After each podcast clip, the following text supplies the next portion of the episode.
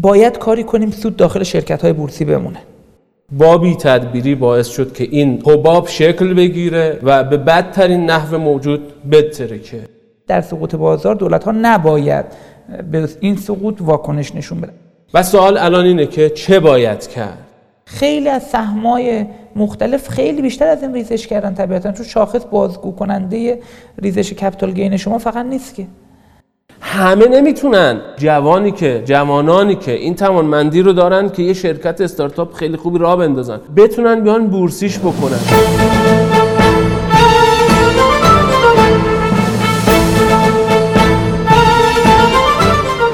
اقتصاد ایران در گذار از بحران.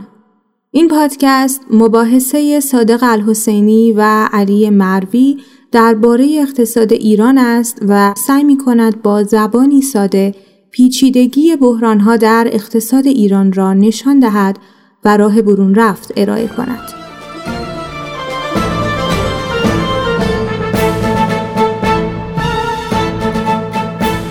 سلام، خیلی خوش آمدید به برنامه اقتصاد ایران در گذار از بحران. امروز چهارشنبه 8 بهمن ماه 1399 برنامه خواهیم داشت، بسیار برنامه مهم و البته جنجالی هم خواهد بود.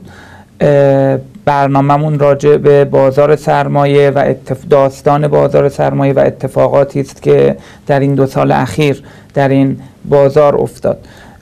برنامه اقتصاد ایران در گذار از بحران رو در اینستاگرام به صورت زنده میتونید در اینستاگرام من صادق الحسینی، در اینستاگرام اقتصاد آنلاین و مشاهده بکنید. همچنین این برنامه در کست باکس و کلیه اپ‌های پادگیر روز 5 شنبه بعد از این لایو اینستاگرامی گذاشته میشه، اون رو میتونید گوش بدید. خوشبختانه آمار افرادی که فالو میکنن برنامه رو در کست باکس هم به بیش از 30,000 نفر رسیده که مایه خوشحالی است. من علی آقا، شما هم سلام علیک بکنید و شروع بکنید. خب، منم عرض سلام دارم خدمت همه مخاطبین عزیز. بازار سهام در کشور ما تبدیل به یکی از بزرگترین کوره‌های ثروت‌سوزی مردم عادی شد. شاخص سهام که به حدود 2,100,000 رسیده بود، سقوطی تاریخی کرد و به 1,129,000 واحد رسیده، سقوط کرده. یعنی چیزی نزدیک 50% سقوط که در نمودار هم میتونید مشاهده بکنید، سقوطی قابل توجه. مردم عادی متاسفانه بزرگترین متضررین این اتفاق بودند.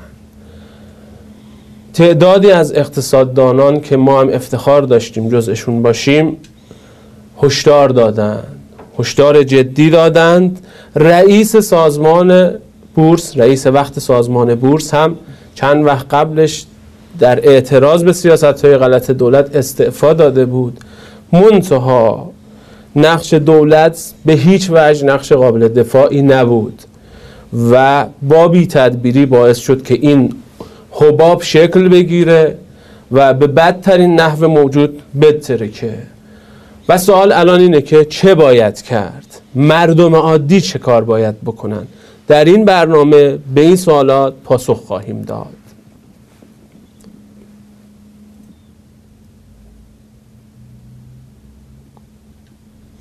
در این قسمت ابتدا من فهرست رو باید بگم که چه مواردی مطرح خواهد شد. ابتدا نقش بازار سرمایه در ایران و جهان رو باز خواهیم کرد و خواهیم دید که بازار سرمایه کجای یک اقتصاد باید قرار بگیره و نقشش چیست. سپس میریم سراغ اینکه این 2 سال اخیر چه اتفاقی در بازار افتاد و چرا این حباب بزرگ در بورس تهران شکل گرفت. پس از اون راهکارهایی که الان میتونیم انجام بدیم و باید به سمتش بریم رو راجع بهش صحبت خواهیم کرد و در آخر یک سری توصیه خواهیم کرد راجع به شرایطی که در سقوط بازار دولت‌ها باید نسبت به اون شرایط واکنش نشون بدن و شرایطی که در سقوط بازار دولت‌ها نباید به این سقوط واکنش نشون بدن. اینها رو باز خواهیم کرد و خواهیم گفت که ما الان در چه استیجی و چه مرحله‌ای قرار داریم. خب نقش بازار سرمایه را اگر بخوایم راجبش صحبت بکنیم، بازار سرمایه 4 تا کارویژه اصلی داره. کارویژه اول بازار سرمایه رو میتونیم بگیم بازار تولید اطلاعات میکنه. تولید اطلاعات هم مهمترین اطلاعات چیه؟ قیمت. یعنی کشف قیمت در این بازار صورت میگیره. دو، در این بازار مدیریت ریسک امکان پذیر میشه با ابزارهای متنوعی که وجود داره، مثل فیوچرز ها، مثل آپشن ها، مثل بازار مشتقات کلا. و همچنین این بازار نقد شوندگی خرید سهام رو تضمین میکنه، نقد شوندگی بازار سهام رو تضمین میکنه. و در آخر و شاید فیچر و ابزار و کارکردی که خیلی در ایران بولد شده، این بازار تأمین مالی میکنه، امکان تأمین مالی رو فراهم میکنه. اما یک اشتباهی وجود داره، یک تصور نادرستی راجع به تأمین مالی از طریق بازار سرمایه در ایران وجود داره. برای اینکه اینو من بازش کنم ابتدا بگم ببینید تأمین مالی دو نوعه، تأمین مالی داخلی و تأمین مالی خارجی. وقتی میگیم داخلی منظور داخل بنگاهه، وقتی میگیم خارجی منظور از خارج بنگاهه. این تأمین مالی داخلی در دنیا معمولا اگر سهمش رو شما نگاه بکنید، تأمین مالی داخلی تقریبا 5 برابر انواع تأمین مالی خارجی است که نمودارش رو اگر ببینیم میبینیم که مثلا این در مورد استرالیا نگاه بکنید که تأمین مالی داخلی تقریبا 5 برابر تأمین مالی خارج بنگاهه. تأمین مالی داخلی یعنی چی؟ یعنی اینکه شما بیایید افراد رو بیایید از طریق سودی که در خود دل بنگاه هست و از سودی که از خود بنگاه بیرون میاد و جنریت میشه، از طریق اون پروژه ها و سرمایه گذاری های بنگاه رو تأمین مالی بکنید. تأمین مالی که این سهم اصلی رو داره تقریبا 4-5 برابر در کشورهای مختلف نسبت به تأمین مالی خارجی 4-5 برابر اونه. تأمین مالی خارجی چیه؟ تأمین مالی خارجی یعنی اینکه یک، بیاید یک کسی رو شریک بگیرید، بگید آقا بخشی از سهامتون بفروشید شریک بگیرید، یا عرضه اولیه کنید، مثلا در IPO کنید در بازار سهام، یا اینکه عرض کنم که بخشی از سهامتون رو بفروشید و افزایش سرمایه بدید و امثال. این یک بخش از تأمین مالی خارجی است. یک بخش دیگه از تأمین مالی خارجی اینه که قرض بگیرید. شما برید از بانک قرض بگیرید، از دوستتون قرض بگیرید، از یه شرکت دیگه قرض بگیرید، یا از بازار بدهی استفاده بکنید، از ابزارهای بازار بدهی استفاده بکنید. به این معنا که بیاید بدهی، بیاید عرض کنم که اوراق شرکتی و اوراق قرضه شرکتی منتشر بکنید و از مردم پول بگیرید در داخل شرکت برای پروژه خاصی، سرمایه گذاری خاصی، اون رو استفاده بکنید. پس تا اینجا ما متوجه شدیم که سهم اصلی با تأمین مالی داخلی است از داخل بنگاه، تأمین مالی خارجی هم یکی قرض گرفتن، یکی شریک گرفتن. حالا اگر ببینیم در ایران و جهان این قضیه چجوریه، ما یه نگاهی به این نمودار اگر شما بندازید می‌بینیم که در ایران که نمودار آبی است، سهم سود تقسیمی نگاه بکنیم در اینکه بنگاه چقدر سرمایه گذاری میکنه محور افقی است. دوستانی هم که دارن کست باکس رو گوش میدن این رو نمودارها در صفحه اینستاگرام برنامه وجود داره که صفحه اینستاگرام برنامه هست IR Eco Crisis. ببینید نمودار آبی نشون میده که چقدر نسبت سود تقسیمی به کل سود شرکت چقدره.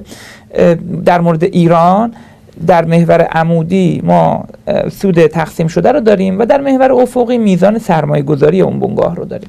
همونطور که میبینیم در ایران کار نداریم این بنگاه چقدر بنگاهیه که سرمایه گذاری میکنه، چقدر بنگاهیه که نیاز پروژه‌های سرمایه گذاری داره.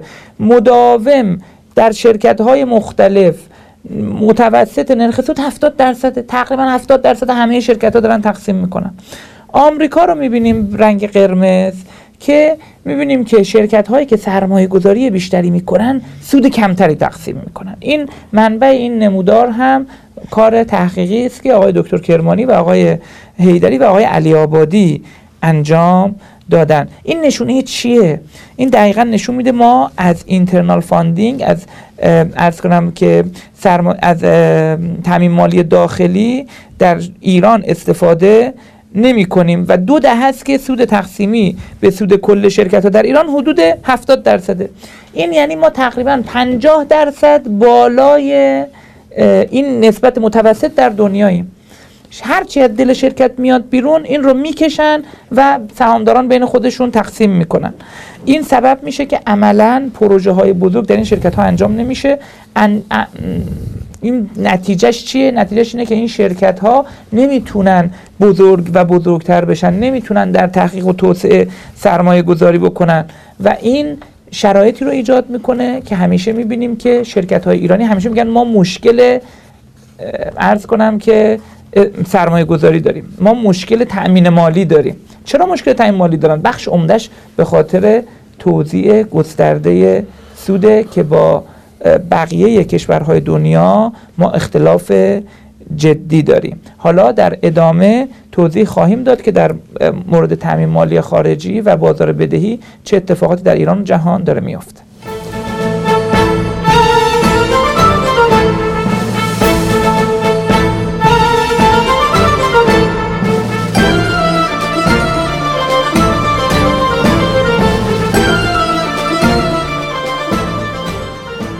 خب خیلی ممنون صادق جان. یه باور اشتباهی هم تو کشور ما هست که در واقع در مورد همین تامین مالی خارجی که فکر میکنن ما بانک محوریم و باید بورس محور بشیم و این از اساس اشتباهه. توی دنیا به جز آمریکا تقریبا همه کشورها بانک محورن، یعنی بخش عمده تأمین مالی رو بانک ها انجام میدن، تأمین مالی خارجی اکسترنال فایننس. و البته توضیح هم دادن که در این اکسترنال فایننس در مقابل اینترنال فایننس خودش خیلی قابل توجه نیست، ولی همین رو هم تو اکثر کشورها بانک ها انجام میدن. مثلا حالا بد نیست این نمودار بانک محوری و بورس محوری رو ببینیم، مشاهده میکنید. مجددا برای مخاطبین عزیز پادکست عرض میکنیم که این رو تو صفحه برنامه قرار میدیم. ترکیب منابع مختلفی که به کار رفته برای تامین مالی بنگاه ها رو میبینید. مثلا توی اروپا خب مشخصه بیش از 80% تامین مالی رو بانک ها انجام دادن. این تو اروپا است، تو خیلی از کشورها هم همین جوریه. آمریکا استثناء. سال به همین خاطر آمریکا رو میتونیم یه نمودار مجزایی براش رسم کنیم که تو این شکل موجوده. یعنی توی آمریکا 20%ش بانک فقط، ولی جالبه بقیه‌ش هم اینجوری نیست که بگیم بازار سهام بوده. یعنی از اون بقیه بیش از 70%ش از طریق انواع اوراق شرکتی و اوراق مشارکته. پس بحث بین بانک محوری و بورس محوری نیست، بحث بین بانک محوری و بازار بدهی محوریه. یعنی چقدر ما میتونیم نقش بازار بدهی رو بیایم تقویت کنیم و خب در واقع از این منظر که سود نباید تقسیم بشه تا نقش اینترنال فایننس ارتقا پیدا بکنه توی بنگاه‌های ایرانی. این بحث کاملا واردیه و تو مالیات بر سود تقسیمی هم شما اشاره کردید. تو بخش مالیات هم داستان مالیات هم انشالله اگه فرصت شد مفصل تر توضیح میدیم. اما خوبه ببینیم وضعیت ایران چطوره. تو ایران 97% تامین مالی از طریق بانک هاست. یعنی بانک ها سالانه حدود 1000 تا 1200 همت وام جدید میدن. مانده تسهیلات اعطایی هم الان چیزی حدود 3000 همته یا 3 میلیارد تومان. و جالبه بدونیم که سهم افزایش سرمایه از محل آورده نقدی چقدره؟ یه خرده‌ای بیشتر از 1%، حدود 40 همته. و سهم اوراق شرکتی چقدره؟ کمی بیش از 0%، یعنی 2000 میلیارد تومان. نمودار رو تهیه کردیم، اون شبیه اون نموداری که حالا برای آمریکا و اروپا نشون دادیم برای ایران ببینیم. میبینید دیگه ما اصلا سهم بازار بدهیمون تقریبا میتونیم بگیم آقا چیز نیست، صرف نظر بکنیم. این دایره خیلی کوچیک سبز رو مشاهده میکنید که حدود 3%، کمتر از 3%. یه سری البته ممکنه بپرسن که پس ارزهای اولیه چی میشه؟ این ارز اولیه کمک به تامین مالیه، بنگاه نمیکنه.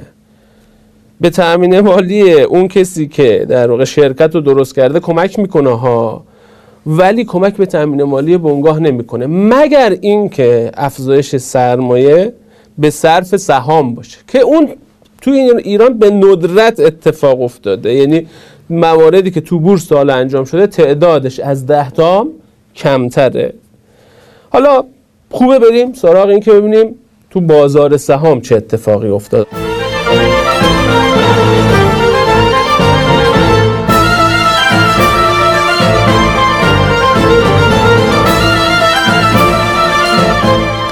این در 2 سال گذشته اتفاقات مهمی در بازار سهام ایران افتاد که در پیش از اون تقریبا میشه گفت که بی‌نظیر و کم نظیر بود. من دارم کامنت های دوستان رو هم میبینم که خب سوالشون اینه که تو این چی شد بورس رفت بالا، چی جوری افتاد. توی سالهای 98 و 99 که از تقریبا مهر ماه 99 این رشد شاخص بورس شروع شد، میشه گفتش که عمده درایور و موتور اصلی رشد شاخص کسری بودجه بود. ما توی برنامه کسری بودجه گفتیم چرا کسری بودجه تبدیل میتونه بشه به موتور اصلی رشد و جهش بازارهای دارایی. فقط اینجا یه ذره کسری بودجه رو مشاهده میکنیم و میبینیم که چجوری بوده روندش در سالهای گذشته. همونطور که میبینیم در 2 سال گذشته به شدت ما ارتباط بین هزینه ها و درآمدها در حال قطع شدن هست. حالا این رشد در کنار نرخ بهره حقیقی بسیار منفی، یعنی نرخ سود منهای تورم، که اون رو هم دوباره تو بخش بهره داستان نرخ بهره اونجا قسمت 3 هست، اونجا مشاهده بکنید، برنامه بسیار خوبیه. اونجا ما گفتیم و این نمودار رو نشون دادیم که نرخ بهره منفی در ایران چقدر باعث شده نرخ سود واقعی منفی توی این 2 سال یکی از بدترین نرخ‌های سود واقعی منفی رو ما داشتیم.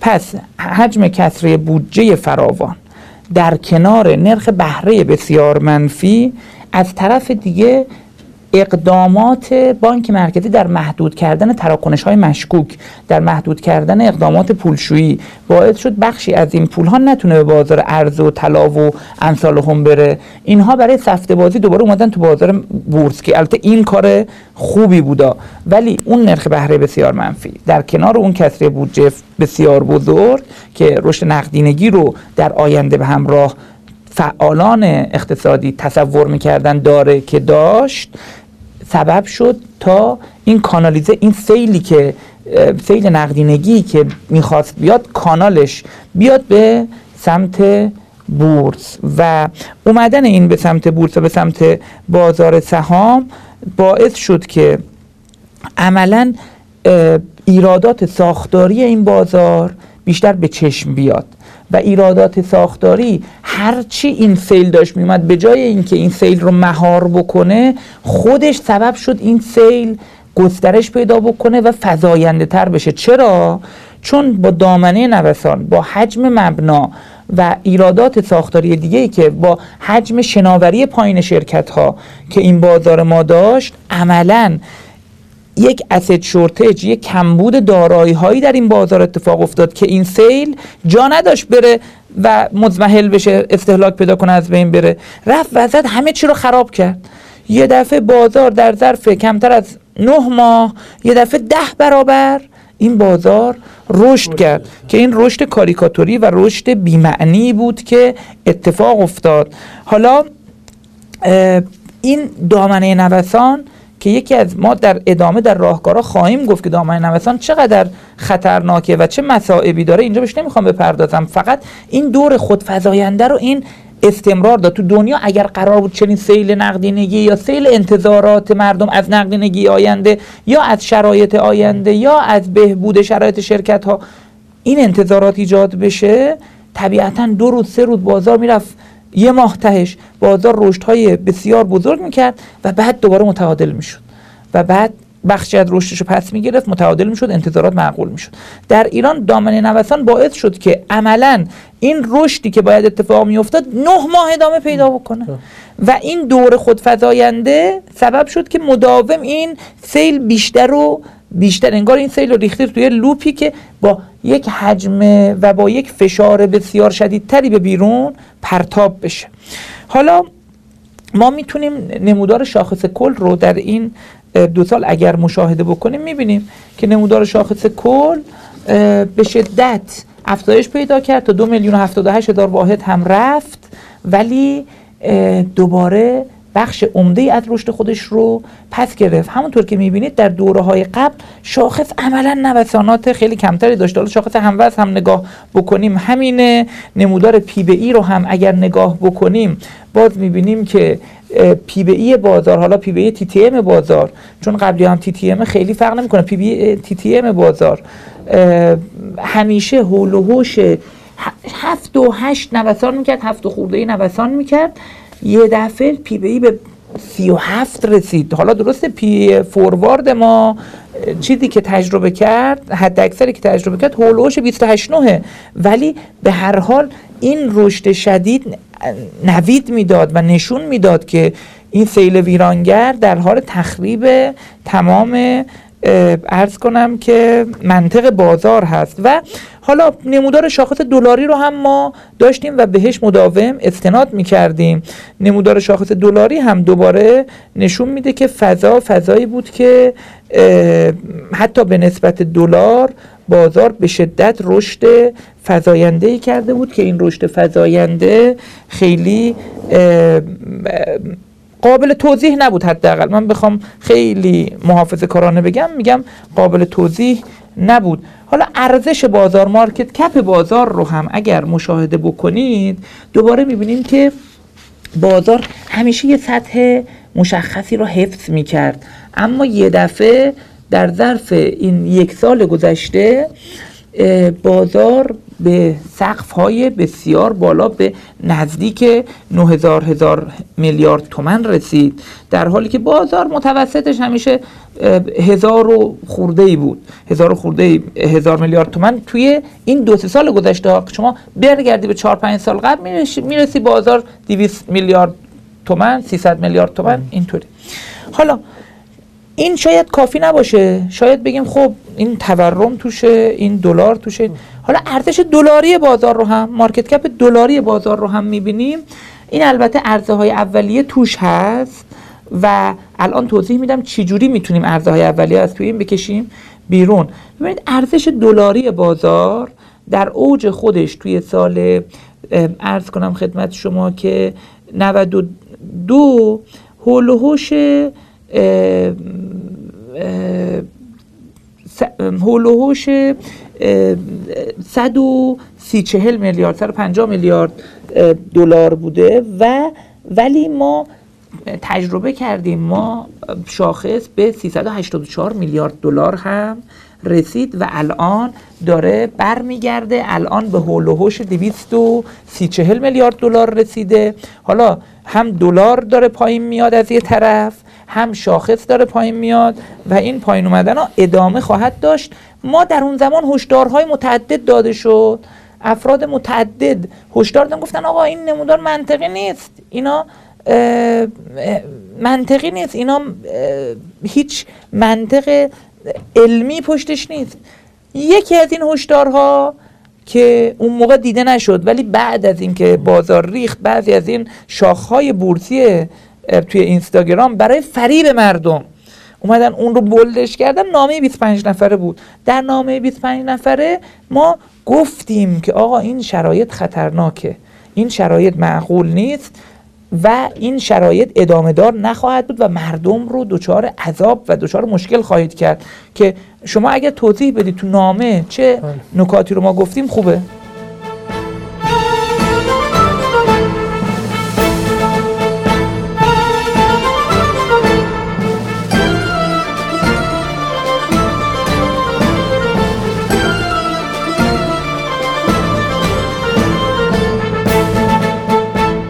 بله، ما بعد از این که دیدیم که خب دولت هی داره این سیگنال رو ارسال میکنه به مردم که من پشت این بازارم، من بیمه میکنم، هی داره سیگنال بیمه‌گری کلان رو داره ارسال میکنه و ما میدونستیم که دولت نمیتونه این بیمه‌گری کلان رو انجام بده مگر اینکه تورم سنگینی تحمیل بکنه به کل کشور.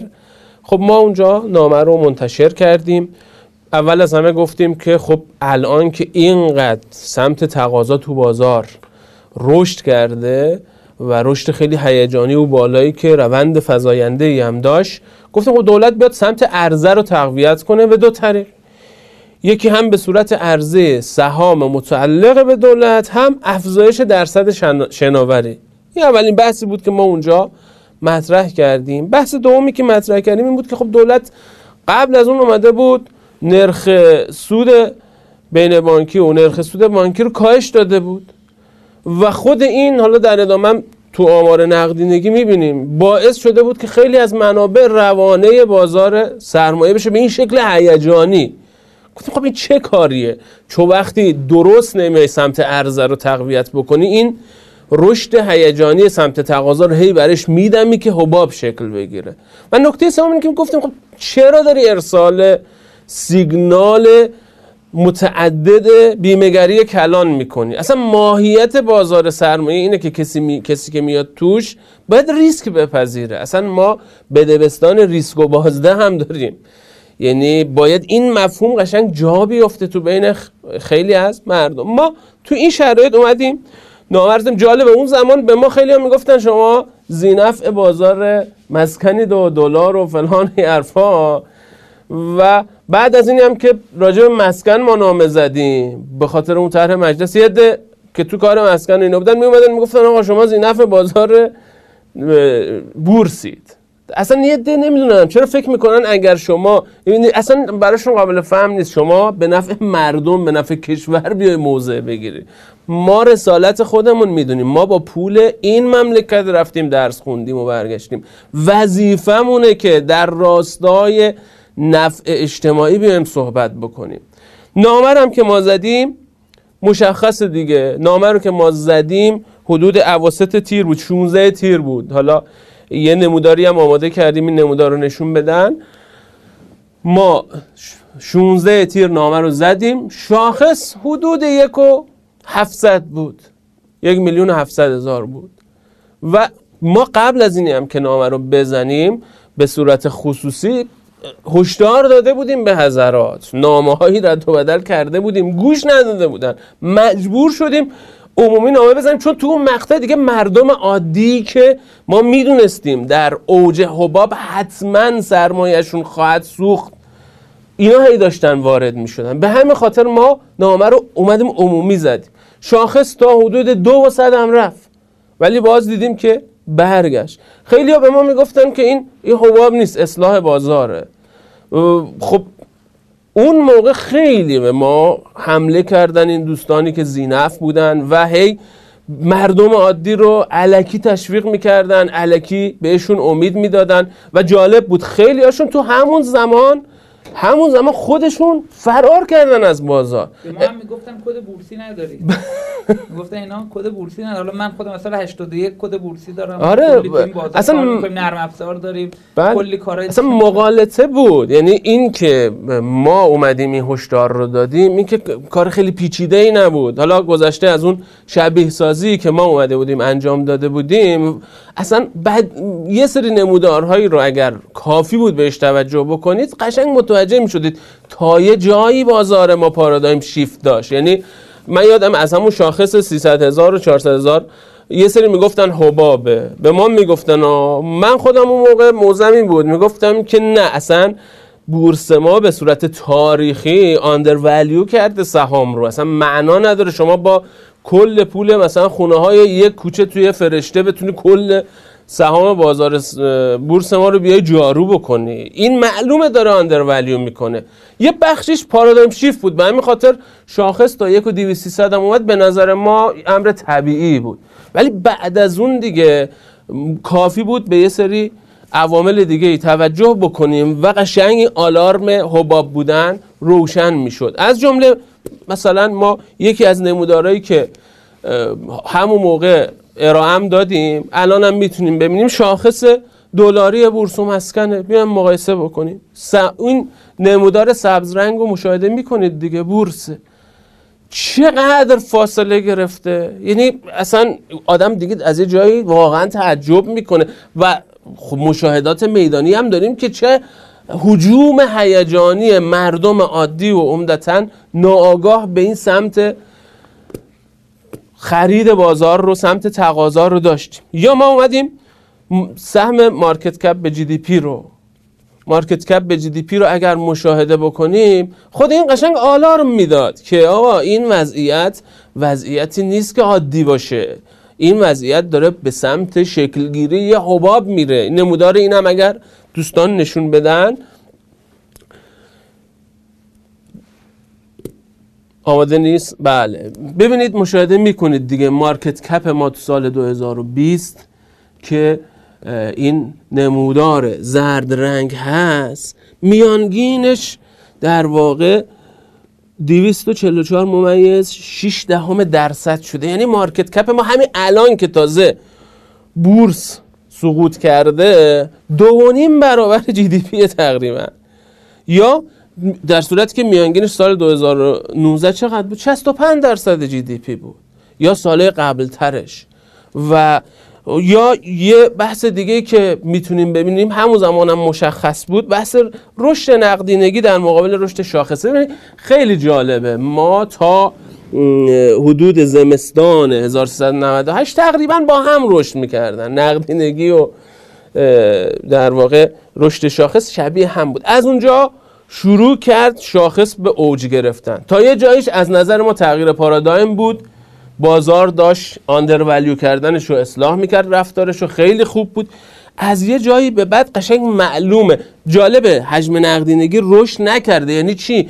یعنی یه نقدینگی از جاهای دیگه اقتصاد، از شبه پولهایی که در حسابهای سرمایه گذاری افراد بوده اومده تو، ریخته تو بازار بورس و سمت ارزم که تقویت نشده، معلوم شاخص رو میبره بالا. ما تو ابتدای اون نامم بهش اشاره کردیم و خب همه اینها مواردی بود که ما رو راهنمون میکرد به این سمت که این روند ادامه دار نخواهد بود، حتما یه جای دیگه این حباب میترکه.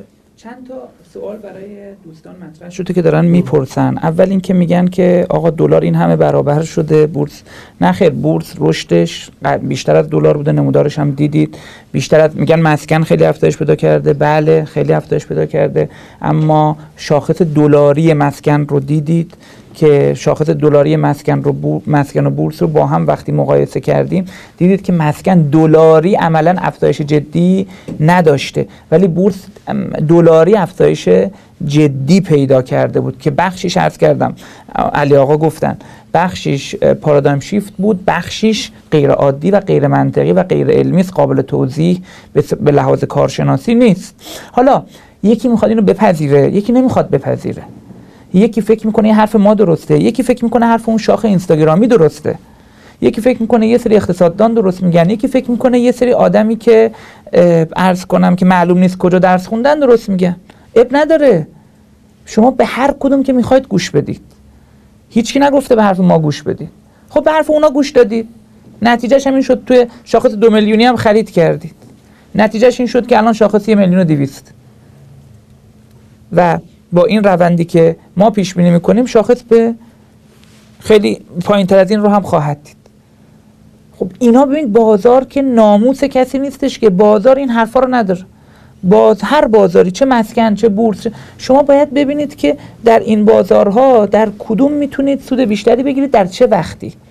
بله اگر میخواید پولتون 10 ساله 7-8 ساله نگه دارید، بورس بهترین بازار، هیچ شکی هم روش نکنید.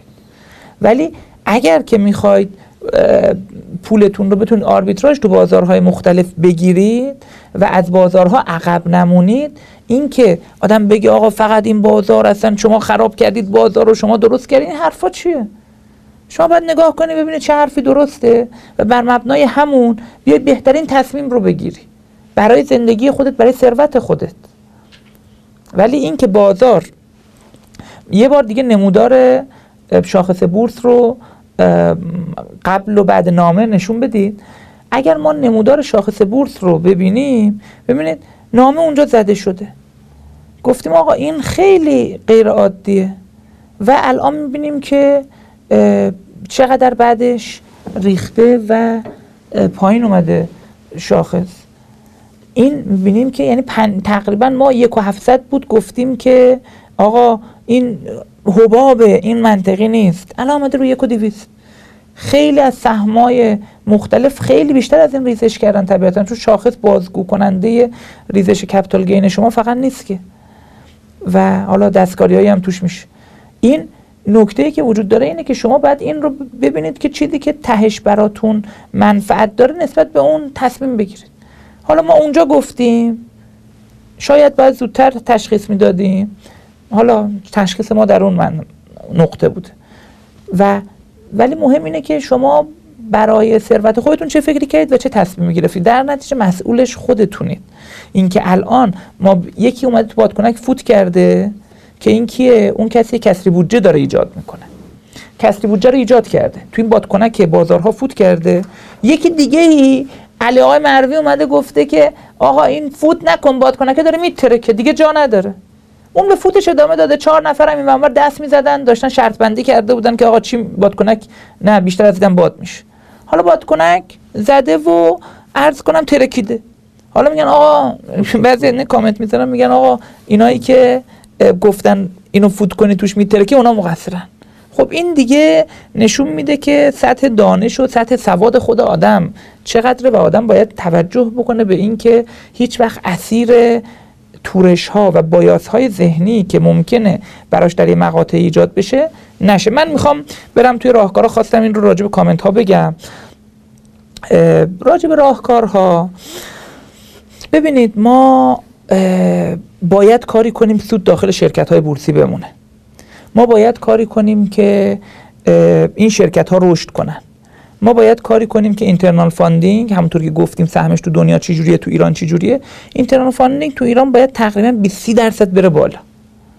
راهش یک راه هم بیشتر نداره مثل همه جای دنیا، راهش افزایش یا ایجاد، الان نداریم ما، ایجاد مالیات بر دیویدند، ایجاد مالیات بر سود تقسیم شده است. ما باید یک مالیات سنگینی بر سود تقسیم شده مثل همه جای دنیا تقریبا داشته باشیم که شرکت ها اگر سود داخل و سود مالیات بر عملکرد، سود بر عملکرد شرکت ها و بر سود شرکت ها رو کم کنیم ولی مالیات بر سود تقسیم شده رو زیاد بکنیم. اگر این کار رو بکنیم شرکت ها از 2 جهت منتفع میشن، هم مالیات کمتری میدن و هم سود بیشتری در خودشون میمونه برای سرمایه گذاری بیشتر. سهامدار چه نفعی میبره؟ سهامدار مطابق تئوری چه سود تقسیم بشه، چه سود داخل شرکت بمونه، برای سهامدار فرق جدی ایجاد نمیشه، چون عملا اون کپیتال گینه خودش رو در قیمت نشون میده. چرا؟ چون جریانات نقدی آتی و در همین الان پیش بینی میشه که این چقدر افزایش خواهد داد. لذا نگران این نباشید که سود تقسیم نمیشه، ما سهامدار ضرر میکنیم، نه خیر، شما با کپیتال گین و با افزایش قیمته در جا منتفع میشید و تفاوتی وجود نداره. بعد برای این که این کار رو بکنیم باید دنیا رو بررسی کنیم ببینیم چه کار کردن. اگر جدول نرخ مالیات سود تقسیمی رو ما در دنیا مشاهده بکنیم میبینیم که مالیات بر سود تقسیمی در کشورهای مختلف وجود داره، در کشورهای مختلف وجود داره و داره استفاده میشه. ما در بیش از 100 کشور مالیات بر سود تقسیمی داریم، با متوسطش هم بالای 30% هست. ولی 2 تا تجربه مهم وجود داره، یکی تجربه فرانسه و یکی تجربه آمریکا. این در لیترچر فایننس تبدیل شده به 2 تجربه که بهش ارجاع داده میشه. آقای بوش که اومد سال 2003 اومد مالیات بر دیویدند رو کم کرد، از 38.5% 38.6% رسون به 15%. آقای دنیاگن از دانشگاه برکلی توی مقاله توی ای‌آر دی معتبرترین ژورنال اقتصاد نشون داده که این کاهش هیچ اثری بر سرمایه گذاری و بر افزایش حقوق کارمندان نداشت، یعنی هیچ کمکی به شرکت ها نکرد. از طرف دیگه تو تجربه فرانسه اگر ما نمودار رو ببینیم، تجربه فرانسه تو سال 2013 که این خط کشیده شده اون سال 2013 هست، تو سال 2013 مالیات بر سود تقسیمی از 15.5% رسید به 48%. به یک باره هم این کار رو کردن. آقای ادریان متی این رو نشون داده که هر 1% به شدت سرمایه گذاری با افزایش پیدا کرد. این شرکت ها تونستن عرض کنم سرمایه گذاری بیشتری بکنن، ارزششون رفت بالاتر. ایشون نشون داده هر 1% افزایش در مالیات بر سود تقسیم شده رشد 14% سرمایه گذاری و 0.1% اعتبار به مشتری رو ایجاد کرد که خیلی یافته مهمیه در علم فایننس و علم اقتصاد. خب پس پیشنهاد ما کاهش مالیات بر سود در شرکت ها و افزایش و ایجاد و بالا بردن مالیات بر سود تقسیم شده است. نه سود تقسیم نشده مالیاتش بسیار کاهش پیدا کنه، سود تقسیم شده مالیاتش افزایش پیدا بکنه. اگر ما بتونیم این کار رو بکنیم و این درصد 70% که نشون دادیم در نمودار، گفتیم تو ایران 70% سود تقسیم میشه به طور متوسط، در دنیا این تقریبا 30%. اگر بتونیم 70% ما رو برسونیم به 50%، 20% بیشتر توی شرکت بمونه، این 50 تا 80 هزار میلیارد تومان برای شرکت ها، یعنی 50 تا 80 هزار میلیارد تومان شرکت ها بیشتر سرمایه گذاری میکنن، یعنی جریان نقدی آتیشون برای سهامداران به شدت افزایش پیدا میکنه و ارزششون در همون حال در همون لحظه افزایش پیدا میکنه و این باعث میشه که از این طرف به کاهش رکود در اقتصاد کمک میکنه اقتصاد ما بهتر حرکت بکنه، به اشتغال کمک میکنه، این شرکت ها افراد بیشتری رو شاغل میکنن و بار مالیاتی رو دوش شرکت ها برمیداره میندازه رو دوش سهامدار. این باعث میشه که عملا سهامدارم میگه من سودمو نمیخوام، بذار شرکت بمونه، من که تو قیمتش سودمو میبرم، بذار قیمت شرکت بره بالا، بذار ارزش شرکت بره بالا، یه منبع مطمئن مالیاتی هم برای دولت ایجاد میشه. بله ممنونم، توضیحات خیلی خوبی بود. البته ما خب میدونیم دیگه یکی از بحث‌های خیلی مهم تو کشور بحث خصوصی سازیه که به هیچ وجه به اهدافی که سیاستگزار برای خصوصی سازی ترسیم کرده بود نرسیدیم. در دریاهایی از شرکت‌های ناکارآمد دولتی غرقیم و هزینه‌اش از کجا میره؟ از جیب مردم. ما خصوصی سازیمون موفق نخواهد شد مگر اینکه بازار سرمایه‌مون رو، بازار سهاممون رو بتونیم درست بکنیم و توسعه پایداری درش ایجاد بکنیم و خیلی از این رگولیشن‌های اشتباهی که گفتن رو درش اصلاح بکنیم. ضمن این که باید تقویت بازار بدهی رو در دستور کار قرار بدیم. تو تجربه کشورهای دیگه دیدیم که بحث دوگانه بانک محوری و بازار بدهی محوریه و ما شوخی بازار بدهیم، خصوصا بازار بدهی شرکتی که حدود 2 همته، یعنی کمی بیش از 0.0% سهمش. این رو بایستی تقویت بکنیم. کنترل تورم که راهکاراشو گفتیم، کنترل تورم اگر صورت بگیره اتوماتیک این اوراق برای خیلی از مردمی که ریسک گریز هستن و در عین حال دوست دارن منابعشون رو در اختیار تأمین مالی تولید و تأمین مالی بنگاه‌های اقتصادی قرار بدن جذاب میکنه. و جالبه ما تو تجربه خیلی از کشورها داریم که اصلا از ظرفیت بازار بدهی برای توسعه خیلی از این پروژه‌های عمرانی مهمشون استفاده کردن. مثلا تو آمریکا از ظرفیت اوراق استفاده کردن برای توسعه ریل، اوراق 100 ساله. مثلا بخش عمده راهن آمریکا با باندایی که منتشر شد، بله، عرض کنم که تعیین مالی شد. یکی از روشایی که ما میتونیم از در PPP رو به درستی بیایم اجرا بکنیم همین قضیه هست. این هم نمیشه مگر اینکه ما بازار بدهی رو بیایم به درستی توسعه بدیم. ضمن این که ما بایستی این رگولیشن های اشتباه رو که برداریم، مثل دامنه نوسان و مثل حجم مبنا و مثل این مواردی که حالا اشاره شد، و کمک کنیم بازار عمق بگیره. دیگه نباید هراسی داشته باشیم از سفته بازی. سفته بازی چرا اینجا بده؟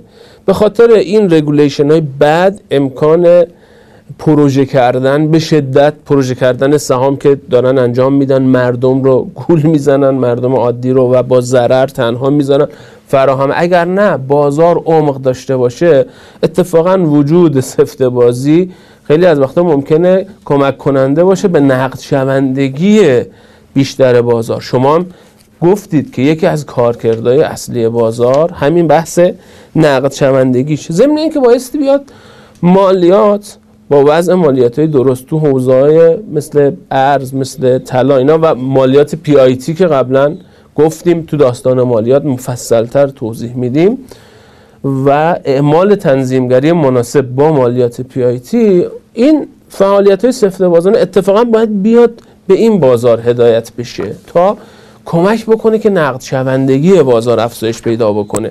طرح‌های توسعه‌ای کشور رو خیلی هاشو باید بیاریم سراغ بازار سرمایه، تأمین مالی استارتاپ ها و کارهایی که کلن جوانا درگیرش میشن. واقعا خب جوانانی که این توانمندی رو دارن که یه شرکت استارتاپ خیلی خوبی راه بندازن، موفق باشن، بتونن بیان بورسیش بکنن، از ظرفیت بازار سرمایه استفاده بکنن برای تأمین مالی و خصوصا تأمین مالی جمعی، چرا باید از این فرصت محروم باشن؟ همه نمیتونن کمچین کاری بکنن، استارتاپ موفق را بندازن که کمک میکنه به بازار، به توسعه کشور، ولی همه میتونن به تأمین مالی اینها کمک بکنن. بایستی این رو راه بندازیم. ضمن اینکه صندوق‌های پسیو منفعل هم باید راه بیفته که خیلی از مردم که ریسک پذیر نیستن با خیال راحت، بدون اینکه بترسن که یک کسی ممکنه مدیر صندوقی چیزی دستکاری بکنه با خاطر رگولیشن بعد سازمان بورس و اینا، نتونن اینا امکان سوء استفاده داشته باشن، بیارن تو این صندوق‌ها، مثلا مثل صندوق‌های شاخصی. اینا باید راه بیفته که کمک بکنه این تیپ سرمایه ها هم جذب بازار بشه.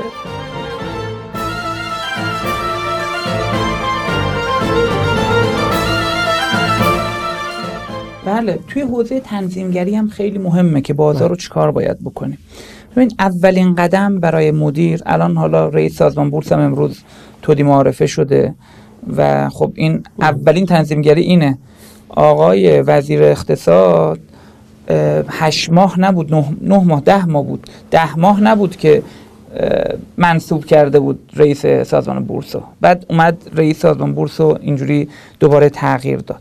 و اول اینه که آقا ثبات تو این بازار وجود داشته باشه، ثبات مدیریتی وجود داشته باشه. دو اینکه دامنه نوسان یکی از بزرگترین مشکلات این بازار، اجازه بالانس شدن بازار رو نمیده، اجازه تصحیح و اصلاح بازار که ذات بازار بورس رو نمیده و سبب میشه مداوم دورهای خودفزاینده ایجاد میشه، لوپ‌های فیدبک مثبتی ایجاد میشه که این لوپ‌ها اجازه حرکت سهام به سمت درست رو نمیده و کل بازار رو خراب میکنه.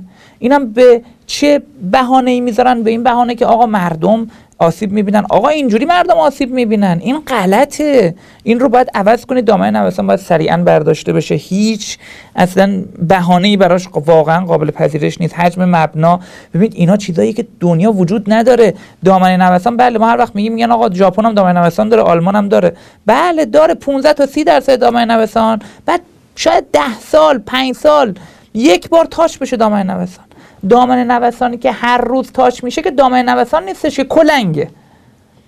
دامنه نوسان نیستش که این دامنه نوسان، بله برای یک شوک عجیبی که به اقتصاد وارد بشه، مثل کرونا، مثل 2008، مثل جنگ جهانی، برای او دامنه نوسان باید وجود داشته باشه که دفعه شاخص 80% نریزه، مثلا 30%، 20% میریزه، تعطیل میکنن بازار رو، یه روز دو روز دوباره بازش میکنن، میگن دامنه نوسان آزاد بشه، چند ساعت تعطیل میکنن.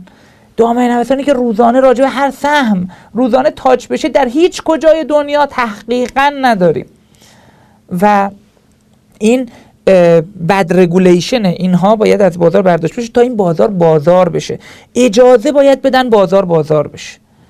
این بازار الان بازار نیست، نابازاره و باید اجازه بدیم بازار خودش حرکت کنه. اگر حرکت کرد اون وقت خودش رو به موقع اصلاح میکنه، به موقع بلند میشه، به موقع، و این باعث میشه که کسی که علمشو داره، کسی که سوادشو داره، او بتونه تو این بازار درست فعالیت کنه، مردم بتونن اعتماد کنن به او. از سمت دیگه رفع انحصاراته. انحصارات باید تو این بازار برداشته بشه. یعنی چی شما به یه سری کارگزاری دادی دیگه نمیدی؟ یعنی شما مجوز سبدگردان، الان میگن 1000 تا سبدگردان تو صفن. اینا بابا تو هیچ جای دنیا معنی نداره. هر کی میخواد کارگزاری بذاره باید بتونه. اگه تخلف کرد برو تعطیلش کن، اونم با قانون. هر کی میخواد سبدگردان بزنه باید بتونه، اگر تخلف کرد برو تعطیلش کن. اینجوری با بد رگولیشن کل بازار رو ما سبب میشیم مردم به سمتش بخوان، هر کی بخواد مستقیم بیاد تو بازار. مستقیم هم که اومدن تو بازار میشه همین اتفاقی که افتاد، گول 4 تا شاخه اینستاگرامی که الان توی پیج ما اومدن دارن میگن آقا نه این گول اینا رو میخورن، فریب اینها رو میخورن و نمیدونن چه کار بکنن. مردم عادی گناهی نکردن که، شما امکانات ندادی، شما حتی نداشتی سبدگردانا رشد کنن. میتونستی سبدگردانا به راحتی مجوز بدی بره، بعد اگه تخلف کرد جلوشو بگیر. اصلا مجوز چرا؟ هر کی میخواد سبدگردانی کنه بتونه بکنه، مردمش اعتماد کنن. یه شاخه اینستاگرام هم بتونه سبدگردانی کنه، اشکال نداره. بعد مردم میبینن دیگه اون تو 2 میلیون میگه وارد چید، خب بیچاره میکنه مردم و خودشون دیگه میرن سبدگردان دیگه انتخاب میکنن. معلوم میشه عملکردا معلومه. ولی وقتی شما جلو رو گرفتی، اجازه ندادی اینا بیان، اجازه نمیدی بازار رشد بکنه. تعارض منافع هم تو این چیز زیاده ها. یعنی سازمان بورس یه سری از مدیراش میان بیرون، میان خودشون کارگزاری میزنن، خودشون سبدگردان میزنن. برای بقیه نمیشد، برای اینا میشه. اینها باید توجه جدی بهش بشه. از سمت دیگه دبیرخانه، جایی که بخوای شکایت کنی به مرکز سازمان بورس، شورای عالی بورس، دبیرخونهش تو سازمان بورس، هیچ کی جرئت نمیکنه بره شکایت کنه از سازمان بورس. بعد و اما شاه بیت قضیه قیمت گذاریه. ببین اگر میخواید بورس درست شه، اگر میخواید همین الان بورس رشد بکنه، اگر ما میخوایم این شرکت‌ها درست بشن، باید قیمت گذاری رو درست کنیم تو اقتصاد. این وضع قیمت گذاری که از پراید تا عرض کنم شیر شما قیمت میذاری، این بی‌معنیه. وقتی این کارو کردی دوباره به اون بازارم بی‌احترامی کردی، اون بازارم به رسمیت نشناختی، گفتی دولت قیمت گذاری میکنه. برید اپیزود قیمت گذاری ما رو ببینید، اونجا کامل این رو تشریح کردیم و گفتیم چه تبعاتی داره و چه کار باید کرد در اقتصاد ایران. توی همین صفحه اینستاگرام خود منم هست، میتونید مشاهده بکنید. اما اگر کوتاه مدت میخوایم بورس رشد بکنه، راهش برداشتن قیمت گذاری است. بله و جالبه دولت همیشه توی چند ماه هم دیدیم دیگه، به اسم اینه که بورس رو میخواد نجات بده و اینها وارد شده، در صورتی که تو همه جای دنیا تو سقوط‌های بورس نمیگن دولت بیاد بورس رو نجات بده، میگن آقا دولت چیکار بکنه؟ اقتصاد رو نجات بده. چون اصلا نقض غرض هم میشه، دولت بخواد بیاد بازار رو نجات بده. آقا دولت بهترین لطفی که میتونه به بازار بکنه اینه که بیخیال بشه، این بد رگولیشناشو بذاره کنار، اینقدر الکی هی دخالت نکنه.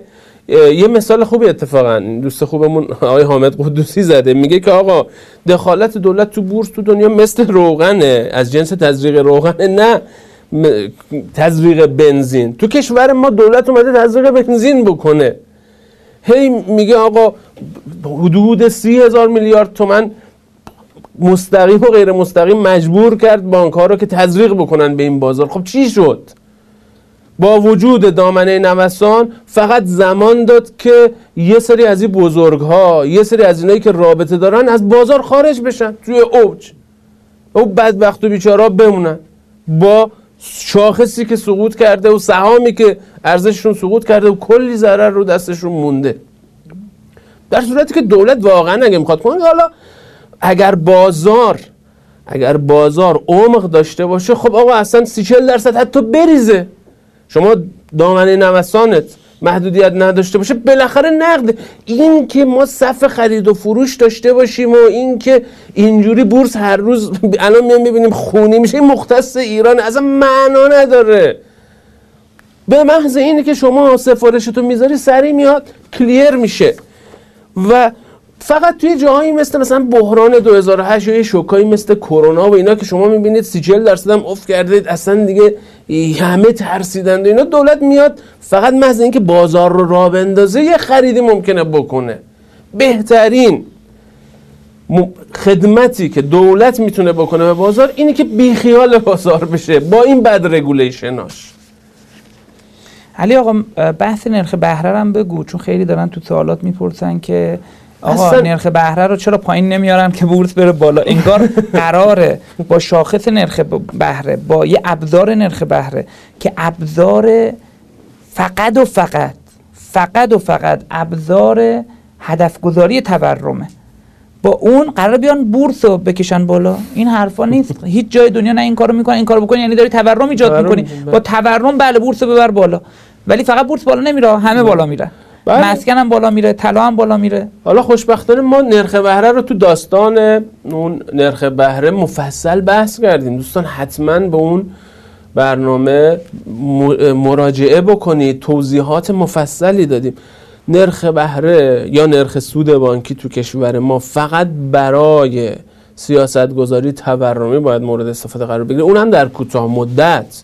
اونم توضیح دادیم یه ملزومات دیگه ای داره. اصلا کارش نیست که دولت، اصلا اشتباه هم کردین دولت که نرخ آورد پایین تا بورس به اون شکل هیجانی بخواد رشد بکنه و حباب ایجاد بشه. دولت نیورد، در کرونا اتفاقی که افتاد به شدت بیزنس ها و مردم تقاضا برای وامگیریشون کم شد، نرخ بهره تو بازار بین بانکی پایین اومد، دولت هم غافلگیر شد. حداقلش این بود که دولت نیومد آره منفعلانه برخورد کرد. ما همون موقع نامه گفتیم آقا نرخ بهره رو درست بکنید که این بازار نره 2 میلیون و 3 میلیون و 4 میلیون و چه میدونم 7 میلیونی که میگفتن بشه، که اگر دولت و اگر این هشدارها نبود و اگر دولت کار درست رو انجام نمیداد تو نرخ بهره، اتفاقی که میافتاد شاخص روی 3 میلیون هم میرفت. مثلا اینایی که 2 میلیون تا 3 میلیون خریده بودن اومده بودن وارد شدن، همه بیچاره شدن، شاخص میمد روی 1.2. ببین تهش معلومه، تهش شاخص واقعی معلومه، شاخصی که باید قیمت روش بشینه تهش معلومه. و اینکه حالا یه مدت به صورت کوتاه بره بالا شارپی، فکر نکنید که شما ازش منتفع میشید، شما هم ضرر میکنید توش، شما هم ازش سرمایتون رو از دست میدید. فکر نکنید من رو قله میفروشم بقیه بیچاره میشن، اینم بده ها. چنین تصوری هم اگر داری اشتباه میکنی. دقت کنیم که ما دنبال اینیم که سرمایه گذاری ایمن، سرمایه گذاری درست برای همه مردم فراهم کنیم. بله. و خب تو سیاست گذاری ما میگیم دیگه، این که دولت چه کاری رو انجام نمیده خودش یه نوع سیاستی اتخاذ کرد. یعنی اصلا وایستاد، وظیفه دولت چی بود؟ وایستاد نگاه کرد این نرخ به دلیل کرونا اینقدر کاهش پیدا کرد، هجوم به سمت بانک ها شروع شد و اینها.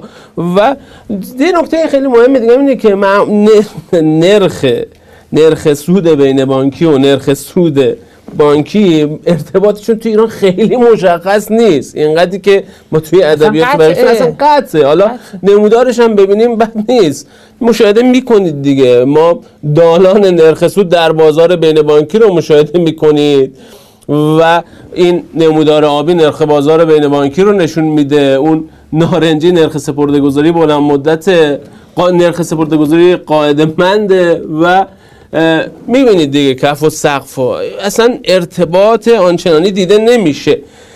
و یه نکته دیگه اینه که متاسفانه ما خب وقتی تورم شما بالای 30-40% داری، دولت هم قفلت کرده، حالا به تعبیر آقا صادق عمدی نرخ نیومده پایین، قفلت کرده، نرخ خیلی اومده پایین، نرخ سود واقعی خیلی منفی بوده، خب معلومه عملاً دیگه انگیزه کسی نداشته. یه نمودار هم اینجا دیدیم که دیگه وقتم تمام. یه وقتم تمام. فقط یه نکته هم بگیم که ببینید وقتی ما ابزارها رو محدود میکنیم، وقتی ما انحصار ایجاد میکنیم، وقتی بد رگولیشن داریم، این میشه که حقیقیا نمودارش هم اگر ببینیم، حقیقیا به شدت تو بازار به نسبت حقوقیا زیاد میشن. یعنی سرمایه گذاری مستقیم به شدت تو بازار، چیزی که تو دنیا تقریبا 20%، تو بعضی از کشورها کمتر از 10% حقیقیا علالرأس و مستقیم خودشون معامله میکنن، در ایران الان شده 83%. یعنی ببینید ما از سال 95-96 پس رفت کردیم. حقیقی ها اولوش 50 درصد بودن، الان شدن 80%. تو آمریکا هم بوده، تو آمریکا شما نگاه میکنید 60 سال پیش میبینی آقا 50% حقیقی ها، ولی انقدر بازار رشد کرده دیدن نمیشه، آدم معمولی نمیتونه تو این بازار معامله کنه. رفتن به سمت حقوقی ها، رفتن به سمت سرمایه‌گذاری غیر مستقیم، رفتن به سمت صندوق ها و امثال هم. ما خیلی بحث داریم، بحثمون هم مونده، بله زمان اونم تمومه. از همه بینندگان و شنوندگان عزیز عذرخواهی میکنیم و خداحافظی میکنیم. خیلی متشکرم، خدا نگهدار. شب همگی خوش، خدا نگهدار.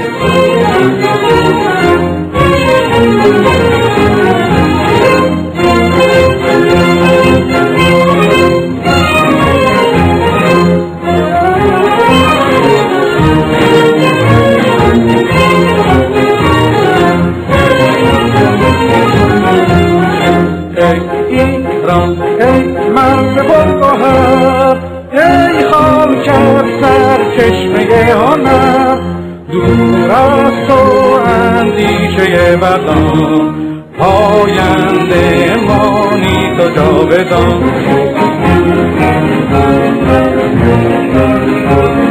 ای دشمن از تو سنگ خاره‌ای من آهنم، جان من فدای خاک پاک میهنم، مهر تو چون شاد پیشم، دور از تو نیست اندیشم، در راه تو که ارزشی دارد این جان ما، پاینده باز خاک ایران ما.